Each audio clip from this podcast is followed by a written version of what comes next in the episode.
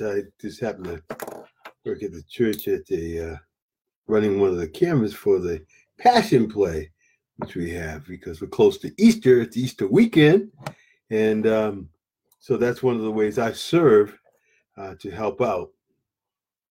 As I serve you here, I also serve locally at my church and try to help out when I can, where I can.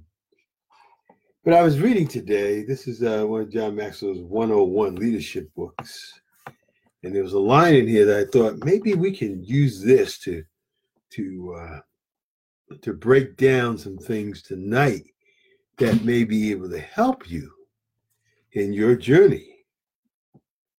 Uh, I was also listening to Christian Simpson, uh, which is interesting. Uh, he's a, a, mentor of mine. Look him up sometime, Christian Dash Simpson um, dot com, and um, a, a, great, great coach. And what he was talking about was um, uh, actually a couple things, but one of them was the answer: the journey is greater, is more important than the uh, answer itself, which is one of the things I always talk about. Talk about presuppositions. Another one is the answers are all inside of us. We just need everyone is not consciously aware. But anyways, I found this statement that I thought was appropriate to actually start to to uh, help us uh, by breaking this down uh, uh tonight. It said, if you know you have talent and you've seen a lot of motion but little concrete results, you may lack self discipline. I'll say that again. If you know you have talent and you've seen a lot of motion but little concrete results, you may lack self discipline. I thought that was great. So, I think it's a place to start today self discipline. What is self discipline? You know, I was studying, uh, listening to Paul Martinelli, and I'd studied him for a while, and uh, he puts talks about the different levels of awareness, and one of them is self discipline. And then they define it quite simply: self discipline, being able to give yourself a command and follow it through being able to give yourself a command and follow it through. How many times do we set goals or put things on a list and then we have all kinds of excuses that stop us? Kind of a good example would be like me tonight. Uh, tonight, you know, there's only like a half hour left to the night. But see, I made a commitment to me to continue to serve you on a daily basis. So, what does that mean? Well, if I'm doing my Facebook Live and I hadn't gotten it in, and now I'm just getting home at 10 o'clock at night, that means that I need to honor that commitment. Excuse me, I need to get a drink. That means I need to honor that commitment and serve you. As I mentioned, before, you don't know how you're impacting others. And I can see as I review my Facebooks that quite a few people come back to listen to it. They may not hear it right away, but they come back to it. And I think one of the reasons is because, uh, well, one, I, I think I'm starting to accomplish what I'm committed to do, which is to provide value. But number two, um, it talked about um, what did I talk about the other day? The mind craves um, it craves things uh, when it doesn't get them after a while, and I think the mind uh, starts to crave the information that I share, which is a plus, at the same time, uh, it's it's part of my journey, and I want to share it with you, so that hopefully something I say helps to build you up as well.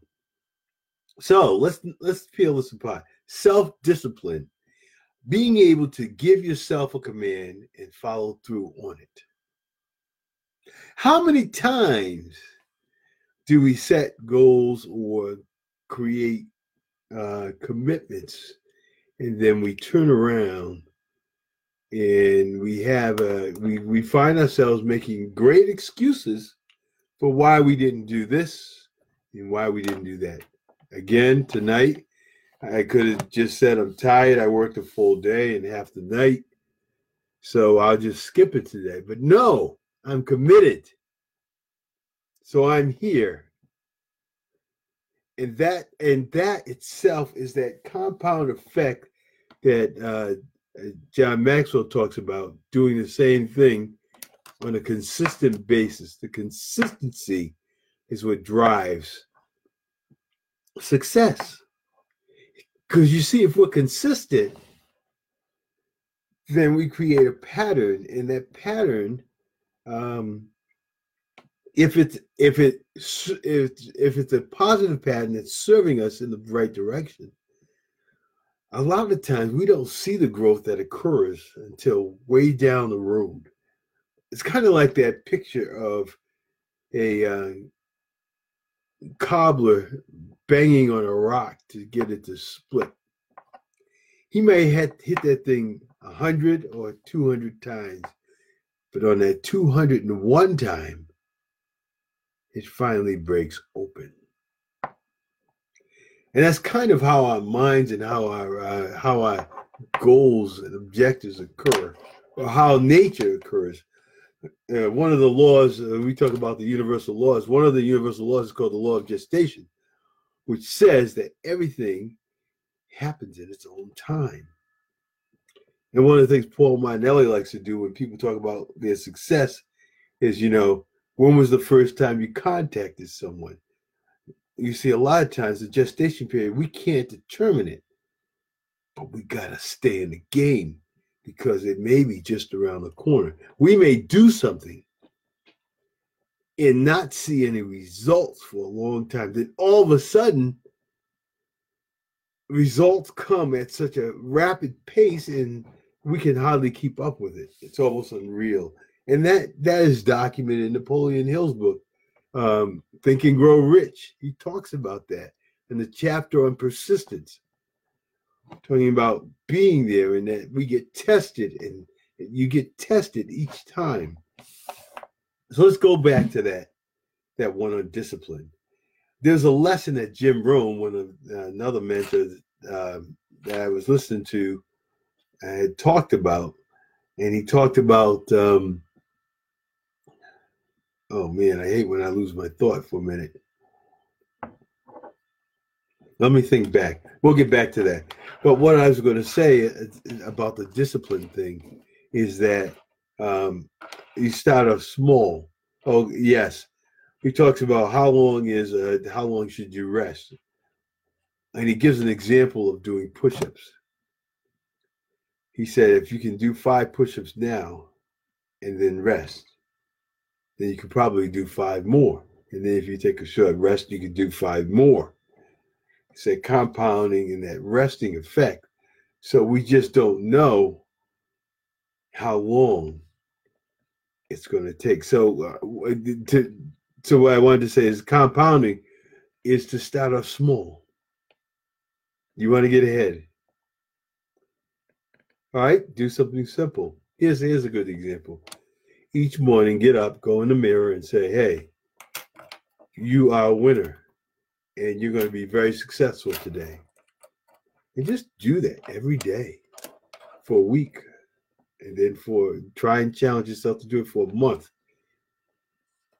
After a little while, you're going to find your thought patterns begin to change. Now, why is that? Well, it's simple. You see, I, like I had mentioned in the past, we're like computers. Our minds, our subconscious mind in particular, doesn't filter anything. It just takes it all in. And just like a computer, after a while, you start changing that programming and it's going to start pouring out what you put in. And you're putting in something different. So as a result of that something different, it's going to start pouring out. It's called it's almost like even in a couple of relationship. Try this in relationship. Do something nice for someone or you know, look for ways to add value to others. Small things start off with you know, hold the door or, you know, make the extra cup of coffee, bring someone the extra box of Kleenex if they sneeze. And you're going to find that uh, you can put put money in the bank that you can cash in sometime in the future. Simple things like that. Um, what do people uh, value or crave the most is is appreciation just little thank yous and i appreciate what you did for me you know i talk about at work i went to one of the ladies because I, I always talk about uh, we well one of the other presuppositions or beliefs that they talk about in uh, coaching is about everyone has their own map of the world. Well, what does that mean? That means we all have different perspectives. And how do we change? How do we figure something out? We can't figure it out ourselves. We may need a different perspective. So, one thing we have to do is not be afraid to ask someone to look. I mean, it happens to me all the time. I'll ask my wife something, and then she'll give me an answer, and it'd be like, you're right. It's as simple as that, and and all because you know you, they talk about that those uh, cliches. You can't see the picture in the frame, um, type of thing. So we're so close to things sometimes that we need to ask someone else because we're not lone rangers. We're interdependent, and we need a different perspective. And once you get that other perspective, it can it can totally change your approach to something. That's why it's critical to have a team, a, a, a uh, thinking team, someone that's aggressive that can help you to figure things out sometimes, or just to run something by somebody. Uh, any great leader knows that they don't have all the answers. You know, they they may have some talent for something. But getting back to the quote, uh, got a little off track there, but uh, we were talking about discipline. It says, if you know you have talent and you've seen a lot of motion but little concrete results, you may lack self discipline. Passion, intensity. I think what happens as we start to instill discipline and become consistent, we're going to be met by excuses that pop in our head uh, ideas that of things we need to do in place of doing that. Well, one of the ways to combat that is, like I said, is to set yourself some goals and to set yourself some uh, a, purpose. Because here's the other thing, you know, I have mentors, like a lot of you got mentors, but have a mentor. You don't want to let that mentor down, and you don't want to let yourself down, and you want the results of what you're trying to accomplish. So when they give you something to do, if you just think of the activity itself, it may not be glamorous. But if you think of what's the objective, what is the purpose for me doing this, and you realize it's from you want to get from point A to point B, point A to point B, point B, in order to get there, someone who is more aware than you at that level is giving you instruction because they know what it takes because they've been there. We that's where we got to step out on faith and take that step. One, because we want to, we don't want to let them down, and two, we don't want to let ourselves down. So we push through. But if we don't have that goal, and those excuses come,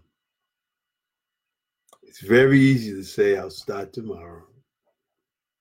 But the sad thing is, is tomorrow never comes. Because by the time tomorrow comes, it's today.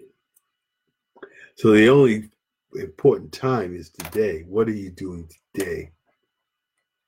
So if you're not being effective and you're putting in a lot of motion, then you've got to re-evaluate your activities and your uh, priorities.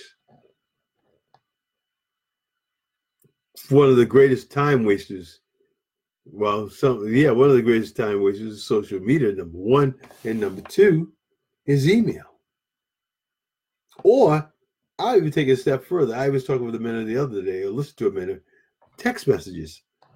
He talks about how, you know, if you have a full day focus and you got text messages interrupting you, excuse me, there are some people that are priority, but if it's not a priority, what what tells what tells you that it's critical to respond right away? That's the greatest waste of our time. We need to be respect and govern our own time. And just wait till the end of the day and, and answer them. If it's not critical, it's not someone that you really need to answer, then don't answer it. And in today's environment, you know, like I know, your text, your your your your cell phone rings with unknown numbers all the time and it's just people trying to sell you something. Well, don't answer it. If it's not a number that you identify, then you have to ask yourself is this worth interrupting the one valuable asset that we only have a finite number of, and that is time? Is it that important to, to, to waste your time on that phone call. If it isn't, don't answer it. If it's critical, they'll leave you a text message or a voice message. If it's not, then you know it was a sales call. All the important people know and will text you. Uh, or they'll leave a message and then you can get back to them when you have time, when it's in your schedule. Then you take control of your time. Now that's discipline. So so if we're not getting results, then there's another thing I, that a mentor told me is about uh, what's it called? Um, income producing activities. We talk about the Pareto principle with the 80 20% rule. 20% of what we do is responsible for 80% of our return. Obviously, if you're doing a lot, have a lot of motion and you've got talent, and you're not producing a lot, but you've got a lot of action, it almost becomes intuitively obvious that you're putting your time into non income producing activities, non effective activities that's going to yield you what you're looking for. So, what do you do? You reevaluate. You find your your your five daily activities that and that you can focus on that's going to bring you the return that you're looking for. And I mentioned John uh, John Maxwell's. He said he reads every day, he writes every day, files, thinks, and asks questions. Thinking is a powerful concept. A lot of us have mental activity, but a lot of us don't really think think into each activity, each each process as we watch, observe people and, and ask why did they do it this way versus that way and question things. That's how we truly learn. When we we seek to understand as opposed to just take things for granted. You'll find a lot of times when you do that, and my wife does this all the time, is you ask the question when people say, Oh, you gotta do this. Why? do we really have to do it that way? Is it really important that it has to be done now?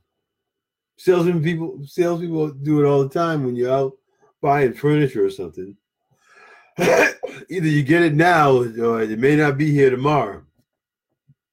What do you do? That's a nice tactic. You say, well, I better get this done now. I better buy this now. But have you thought it through? Is it really what you need? Or are you trying to be work on an impulse? Are you becoming an impulse buyer? But if it's a sound need and it's a good timing, then great. But if it's not, then don't. Or don't anyways and just wait. And if it was real and it, it makes sense a day from now, then it may be good to do that. Now, I, I realize in different contexts. I know when I was across seas with my wife, one of the things I always tell someone is you may not know you're going to get back here. If you see something that you like, get it now because it may not be there when you get back, particularly when you're out of the country.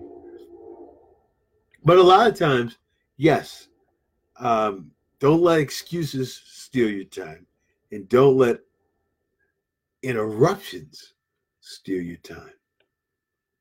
And then, you know, when you start, and then when you focus on your 20% of your activities that really make a difference, and then think of creative ways to either delegate or eliminate those activities that don't serve you, you'll find that you're becoming more effective and that more things are happening for you as you continue through life. Now that's my lesson today. Yeah, you have talent, and if you're making having motion and you're not getting any any any bang for the buck, no results, you're probably not using your talent in a in the most effective and efficient way. Thank you, and I will see you tomorrow. You have a good evening.